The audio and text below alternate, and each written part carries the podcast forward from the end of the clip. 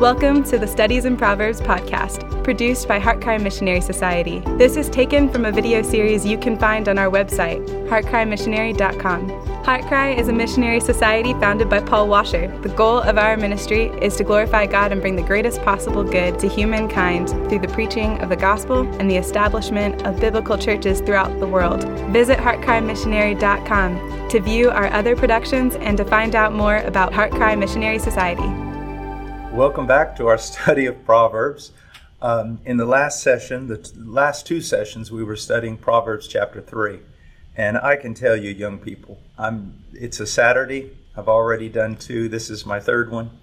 And uh, I am really struggling to, uh, to stay awake. Last night, I have, I have a four year old daughter named Bronwyn, and uh, beautiful little thing, but she climbed up in bed with us last night and it was literally like sleeping with a wrecking ball. I think I, I didn't think anybody that, that small could kick that hard, but she kept me up most of the night. Um, so uh, we'll try we'll try to make it through this third lesson without uh, without yawning too much. Um, every time I put Brother Paul puts his head down, you can pretty much count on the fact he's trying to hide a yawn.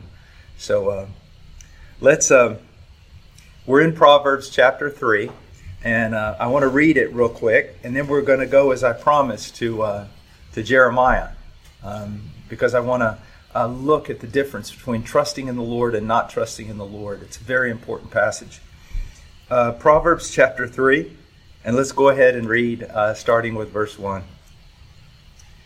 My son, do not forget my teaching, but let your heart keep my commandments. For length of days and years of life and peace they will add to you. Do not let kindness and truth leave you. Bind them around your neck, write them on the tablet of your heart, so that you will find favor and good repute in the sight of God and man. Trust in the Lord with all your heart and do not lean on your own understanding. And in all your ways acknowledge him, and he will make your path straight. Do not be wise in your own eyes. Fear the Lord and turn away from evil. It will be healing to your body and refreshment to your bones. Let's go to the Lord in prayer. Father, thank you so much for this opportunity. Such a privilege, Lord, to teach these young people who are listening. Oh, dear God, that their lives would be like a green tree in Christ. They would bring forth fruit in its season. That they would bear much fruit and glorify you. Oh God, even in the midst of these days where there is so much conflict, I pray, dear God, that you would do a great work, even though it is hidden in the hearts of those who are listening. In Jesus' name, amen. Now, as I said here in chapter 3, um, do, do you notice that we're just, just constantly back and forth? We're seeing that we're given options. We're either going to go one way or the other. Um, we're either going to trust in the Lord with our own heart or we're going to lean on our own understanding. We're either going to be wise in our own eyes, or we're going to fear the Lord and turn away from evil. We're going to acknowledge Him in all our ways, or we're going to ignore Him. You see, um, and you see this especially in the teachings of Jesus. There's just no middle ground. There's just no middle ground. It's either one way or the other. Now, I'm a lot older than you. And I find myself fighting in that middle ground sometimes. And I don't want to heap some burden on you that uh, I myself am not able to bear. The goal is an undivided heart of never limping between two opinions, of being on fire, as you young people say, for the Lord. That's the goal. But, but remember, in this story, there's only one hero and it is Jesus Christ. It is not you. It is not me. And so when you find yourself apathetic or in no man's land between two opinions, paralyzed, or when you see that your heart is not as on fire as it ought to be. Do not be condemned. Do not lose hope. Do not think that you're unusual. This happens to all of us. But fight. Fight. But while you're fighting, also rest in this. Your salvation is not based on your performance, your salvation is based upon the performance of your elder brother, Jesus Christ. So we can tackle these big things and we can strive to be better without fear because our salvation is secure in Christ. All right, let's go to uh, Jeremiah 17 and verse 5. And I, I, I brought, brought, some coffee with me today to try to stay awake. Um, verse 5 Thus says the Lord Cursed is the man who trusts in mankind and makes flesh his strength, and whose heart turns from the Lord. For he will be like a bush in the desert, and he will not see when prosperity comes, but will live in stony wastes in the wilderness, a land of salt without inhabitant. Blessed is the man who trusts in the Lord, and whose trust is in the Lord, and whose trust is the Lord. Excuse me. For he will be like a tree planted by the water that extends its roots by a stream, and will not fear when the heat comes, but its leaves will be green, and it will not be anxious in a year of drought, nor cease to yield fruit. Verse 9 The heart is more deceitful than all else, and is desperately sick. Who can understand it? I, the Lord, search the heart, I test the mind, even to give to each man according to his ways, according to the results of his deeds. Now, let's look at verse 5. Thus says the Lord. Now, all the Bible is inspired, but when you see something like this, thus says the Lord, it's kind of like in the old in the New Testament when Jesus says truly truly or in King James verily verily I say unto you um, it means really this is important and you need to pay attention thus says the Lord Cursed is the man who trusts in mankind and makes flesh his strength. Now, there is a degree in which we do and should trust in others. I have many co laborers who work with me here at HeartCry, and I trust in them. I trust in my wife, but I trust in them as humans, fallible, limited. And it is a subordinate trust. It is a trust that goes underneath a greater trust. And that greater trust is in God. And when there is some conflict between my opinion and God's, or even my friends' opinions and God, we must choose God over fallible flesh when it contradicts God Himself, contradicts His Word. So, thus says the Lord Cursed is the man who trusts in mankind and makes flesh his strength. Sometimes it's trusting in the arm of the flesh. You're trusting in your own strength, your own capacity, your own ability to handle the situation, your own intellect. And again, I said this before. There is a sense in which we're called upon to think, to reason, to discern. But whenever we come to a point where whatever we have discerned or whatever we think is contrary to the Word of God, now we've got to make a choice. Am I going to trust in me, that is, in the strength of my flesh? Or am I going to trust in God? And how do I prove my trust in God? By trusting in His Word. Now, I want you to look and makes flesh his strength, and whose heart turns away from the Lord. Do you see there again? There's no middle ground. If there is a, a, contradiction between what you think you ought to do and what God says you ought to do, there's no middle ground. You have to choose. And sometimes, I mean, as we're going to learn, our heart is dece- can be very deceitful. And sometimes we'll try to figure out a way to do both, but you can't whenever anything is brought into contradiction or is against the revealed will of God, you must choose the revealed will of God. Now, that's not only with your own opinions or your opinions of your friends, but that also has to do with the world itself. Young person, listen to me. I don't want to I don't want to play games with you.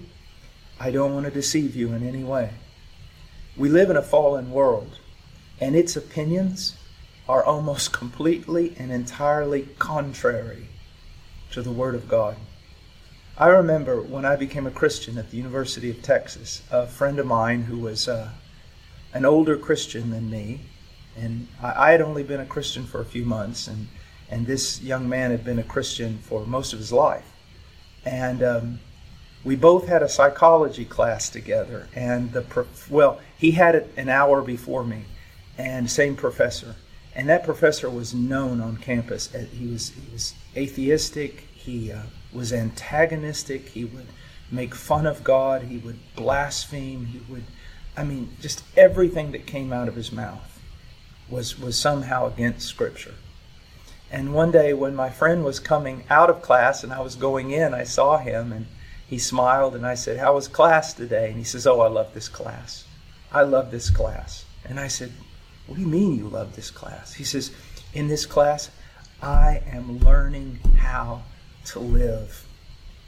In this class, the will of God is being revealed. And I said, Brother, what are you, what are you talking about? And he said, Yes, I listen to everything this professor says, and if I do the opposite, I'm in the will of God. And what he meant was literally everything that was being taught was contrary to God's word. And sometimes, you know, I've, I've seen that. You can almost just pretty much know that when the world's speaking, it's going to be opposite of what the will of God truly is. Now, it says in verse 6 For he will be like a bush in the desert, and will not see when prosperity comes but will live in stony wastes in the wilderness, a land of salt without inhabitants. Now, there are a lot of, I guess, TV evangelists and TV preachers, we call them, I guess, prosperity preachers, who will try to always turn verses like this into something that has to do with money, or big houses, or cars, or health, or wealth, or, or something. Please don't degrade the passage in that way. Now, God does take care of us, young people. I, am a testimony to that. God does take care of our needs. But, but the great promises of God have are so much bigger than temporal needs.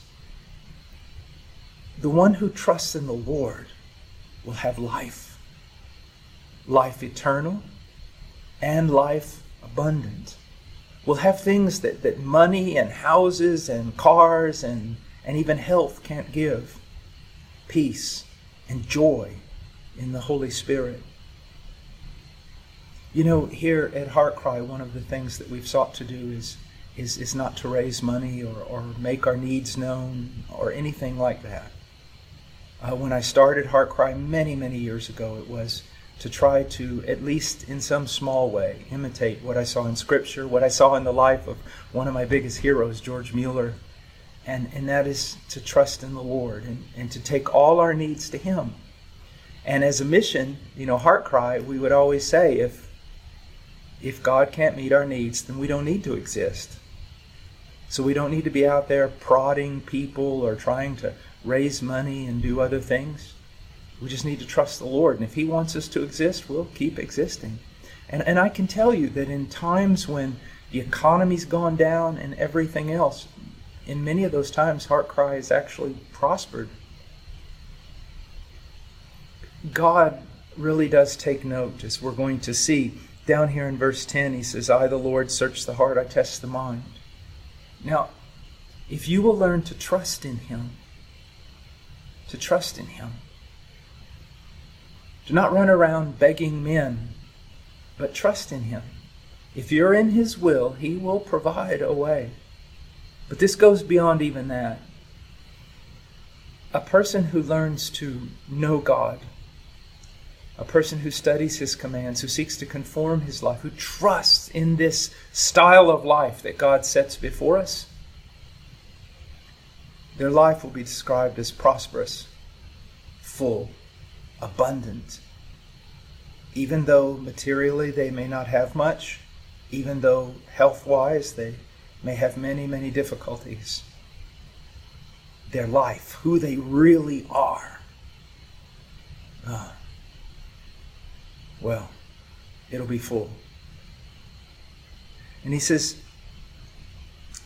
but the person who trusts in the flesh, trusts in his own understanding, it says he'd be like he'd be living like in a land of salt. Now don't do this. Don't don't test me on this because I'll start getting letters from your parents.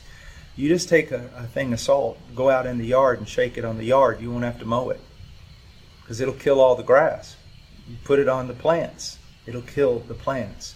It, it kills life. Now, there's some positive properties about salt, and we see them in Scripture, but the point here is those who do not trust in the Lord, their life is barren.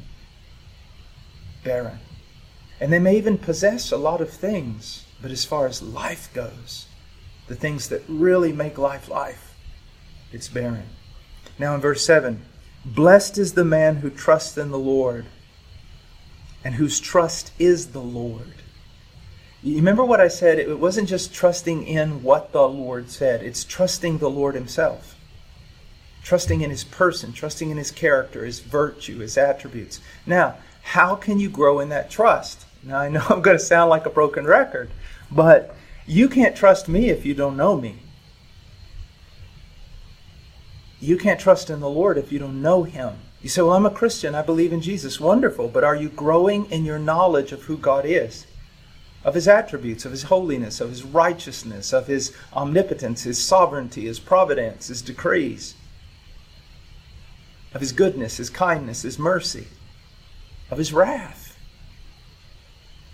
You see, if you're really going to trust in the Lord's word, you have to trust in the Lord. And you can only trust in the Lord to the degree that you know him as he reveals himself in Scripture. Now, how is the person described who trusts in the Lord? Well, first of all, let's go back to how the person is described who doesn't trust in the Lord. He will live in stony places in the wilderness, you know, where there's just rocks, no grass, just rocks and sand, a land of salt, where there's just no life, there's no water. You know, in Peru, Peru is one of the most amazing countries because everything is there. You have the coast. Um, that is like desert. You have the mountains on the on the west side that are like arid uh, desert mountains. You go down on the other side and it's all green into the jungle. It's it's an amazing place. But it's amazing when you when you fly over the desert, just as far as you can see, even from an airplane. There's there's nothing. There's absolutely nothing but rock and sand. But here, the man who is blessed, the man who trusts in the Lord, it says he's like a tree planted by the water that extends its roots by a stream. This is not just a tree planted in good soil or even a tree that gets rained on quite a bit. This is a tree in good soil that gets rained on quite a bit, but also its roots are going down into a stream. Into a stream. And because of that, it will not fear when the heat comes. Why? Because its roots are going down into something that even the heat can't affect. Even if rain doesn't come outwardly, inwardly, its roots are deep down in the moisture, deep down in life giving water. And that's the same way for the one who trusts in the Lord. He may go through a desert. He may go through a terrible time. He may, he may suffer persecution. This person may suffer poverty. This person may suffer imprisonment. I know people who suffer these things. And yet, inside, there is a well springing up to everlasting life and abundant life. It says, and he will not fear when heat comes, but it, its leaves will be green, and it will not be anxious in a year of drought, nor cease to yield fruit. A man who trusts in, in the economy and and in government and everything. He can only have some sort of happiness when the economy is good, some sort of security when the economy is good, or when the government is good and fair and just. But you take away the economy, you take away the government. He has no joy, he has no security because his security was in those things and they're mutable, they're always changing. But the man who trusts in the Lord, who is immutable, who does not change, the man who never put his trust in wealth, never put his trust in government or anything else, but has put his trust in a sovereign God, when everything around him seems to be falling apart, he doesn't change. Why? His trust has never been in circumstances, his trust has been in the Lord of the circumstances. And it says, He will not cease to yield fruit. I, I, I know of people at this moment who are in prison for their faith. I know people who have gotten out of prison after serving time for their faith.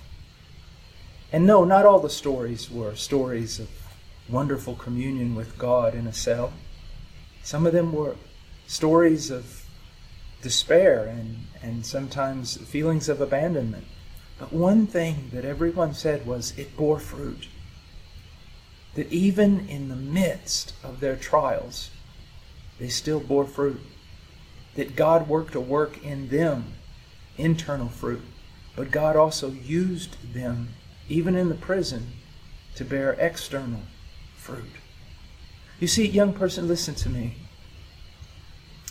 Uh, you know, right now we're in it's it's July 2020, and man, it just seems like the whole world is going crazy, and that everything is being turned upside down, and, and there's violence, and there's anger, and there's confusion, and there's error, and lying, and everything else.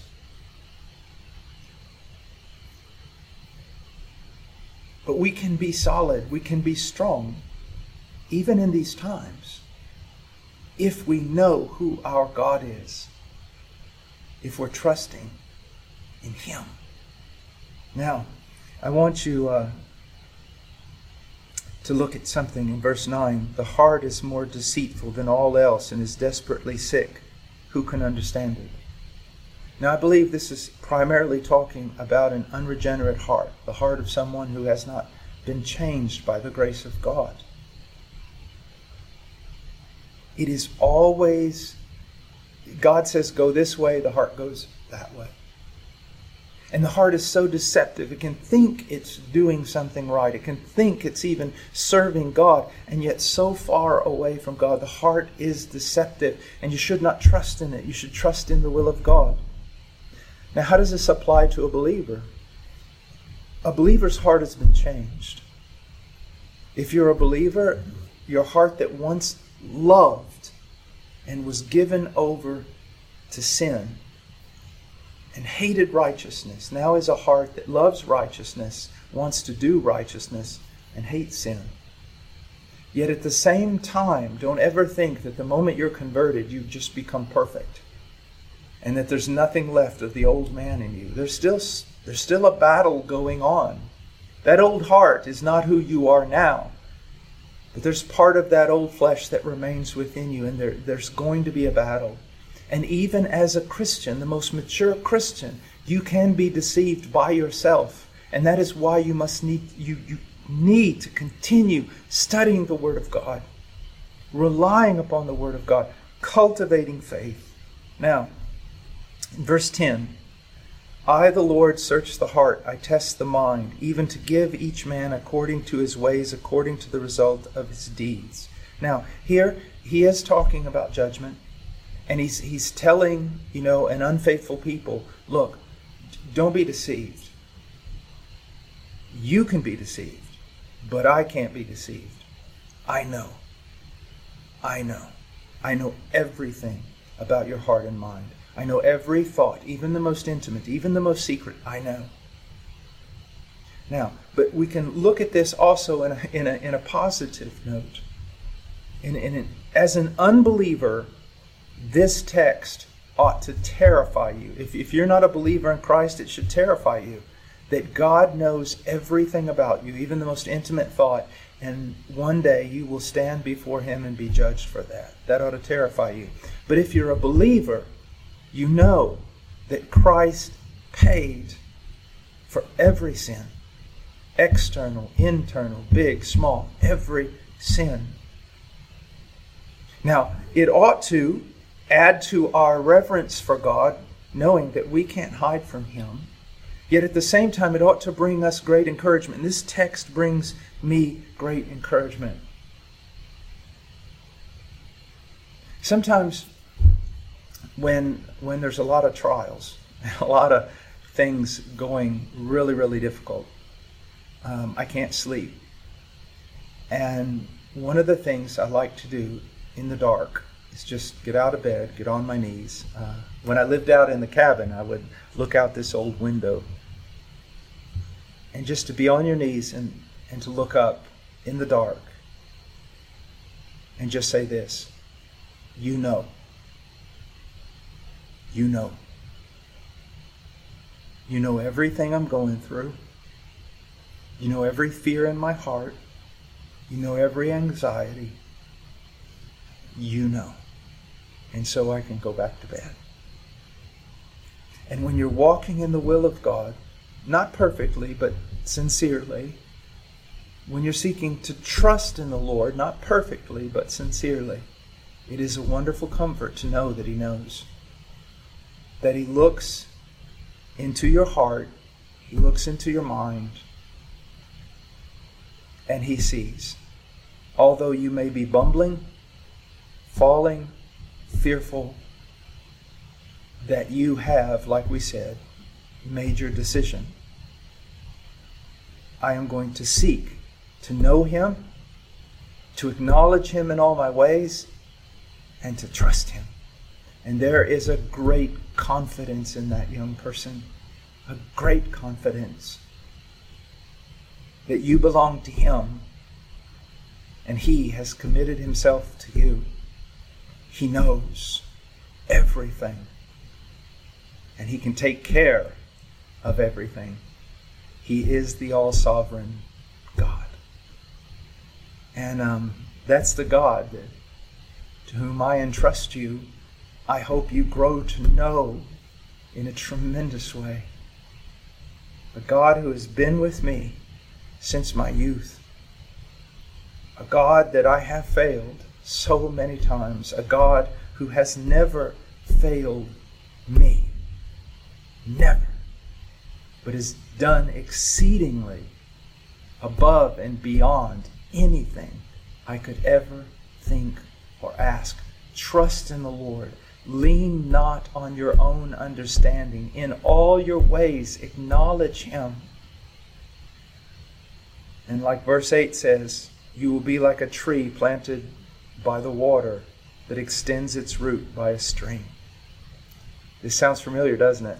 Psalms chapter 1. The man who delights in the law of God. So you see the relationship? How do you become like a tree planted by rivers of water that bears its fruit by trusting in the Lord? And how do you learn to trust in the Lord? By studying, by reading, by meditating, by believing in His Word, His Scripture. Well, God bless you. And in the next session, we'll be back in Proverbs chapter 5. Thank you. Thank you for listening to the Studies in Proverbs podcast produced by HeartCry Missionary Society. Visit heartcrymissionary.com to view our other productions and to find out more about HeartCry Missionary Society.